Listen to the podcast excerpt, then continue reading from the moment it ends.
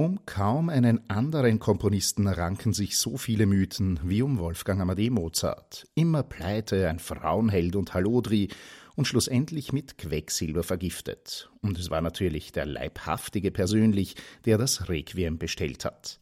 Ganz so, wie man es oft hört oder liest, wird es ja dann doch wohl nicht gewesen sein. Es gibt so viele Geschichten und wie heißt es immer so, die Geschichte hat äh, dadurch schon eine gewisse Wahrheit, dass sie erzählt wird.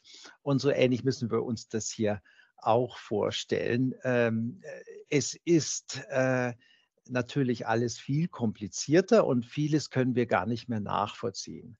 Die Forschung ist sich heute denke ich sicher, dass Mozart nicht ermordet worden ist, weder mit Quecksilber noch mit anderen Giften. Aber vielleicht sollte ich einfach die, ähm, die Eckpunkte darlegen, was dazu geführt hat, dass solche Dinge immer wieder auftauchen. Und die sind schon bald nach Mozarts Tod aufgekommen, solche Berichte, dass er vielleicht vergiftet worden sei. Mozart selbst hat zum Beispiel gegenüber seiner Frau geäußert, dass er Angst vor Vergiftung hatte. Und ähm, es gibt ein nicht ganz geklärtes Wort des gealterten und nicht mehr voll zurechnungsfähigen Salieri, in dem er sich bezichtigt haben soll, Mozart vergiftet zu haben. Derselbe Salieri soll aber dann später auch gesagt haben, das stimmt überhaupt nicht, das sagen die Leute. Also wir, wir, wir fischen im Dunkeln erst einmal, aber trotzdem, es gibt überhaupt keinen einzigen Beleg, dass da irgendetwas dran ist. Den stärksten Eindruck haben später dann äh, die Berichte darüber gegeben, die das Ganze literarisch verarbeitet haben. Und das ging los mit Alexander Puschkin aus Russland, der äh, Mozart und Salieri als Theaterstück geschrieben hat. Das ist dann später, viel später, eine, fast zwei Generationen später von Rimsky-Korsakow in eine Oper gegossen worden.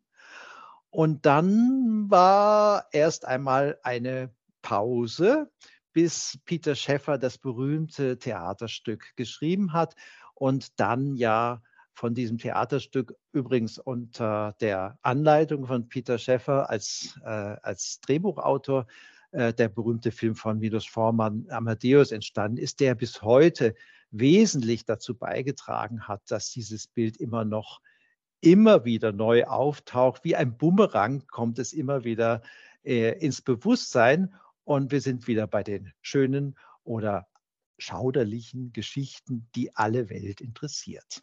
Christoph Großpietsch, wenn wir schon dabei sind, mit welchen Mythen rund um das Genie Mozart könnten wir denn an dieser Stelle gleich noch aufräumen?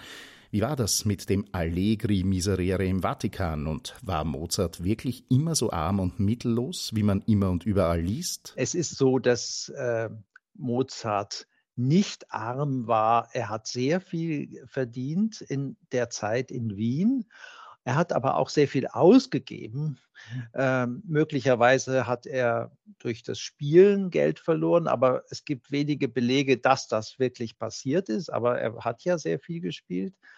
Äh, er hat wohl auch Geld verliehen und nicht zu wenig. Also man muss sich vorstellen, er war großherzig. Er hat Geld verliehen, was er eigentlich hätte gar nicht verleihen dürfen, weil er vielleicht zu dem Zeitpunkt selber nicht so viel äh, Flüssiges hatte.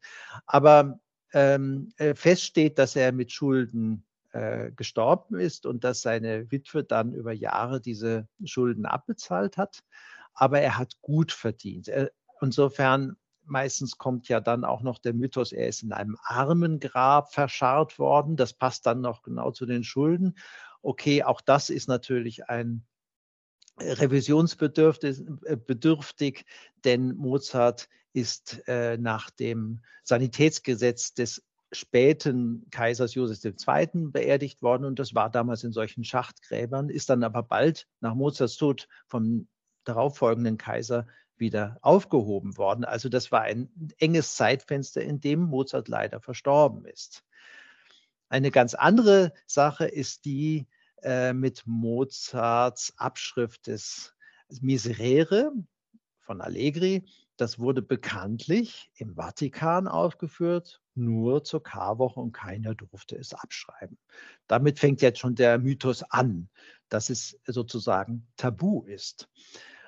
Ähm, man muss dazu allerdings wissen, dass dieses allegrische Werk äh, nicht ein äh, völlig durchkomponiertes Werk ist, sondern es kommen immer wieder ähnliche Abschnitte und die Harmonien sind relativ, sage ich jetzt mal, relativ äh, einfache Harmonien, sehr viel Wohlklang, der dort äh, erzeugt wird.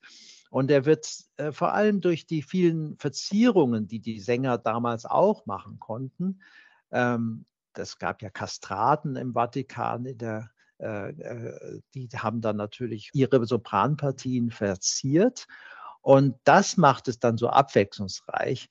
Und wir denken, es ist ein Stück, was also äh, völlig äh, unmerkbar ist, aber in Wirklichkeit wusste natürlich Mozart, wo sozusagen wieder eine Art Wiederholung war, so dass es vielleicht ein wenig einfacher gewesen ist, als wir uns das heute vorstellen. Dennoch ist es eine Leistung und wir wissen ja auch, vor ihm hat es keiner gemacht. Mozart war der Erste, der es äh, abgeschrieben hat und Leopold war mächtig stolz auf seinen Sohn.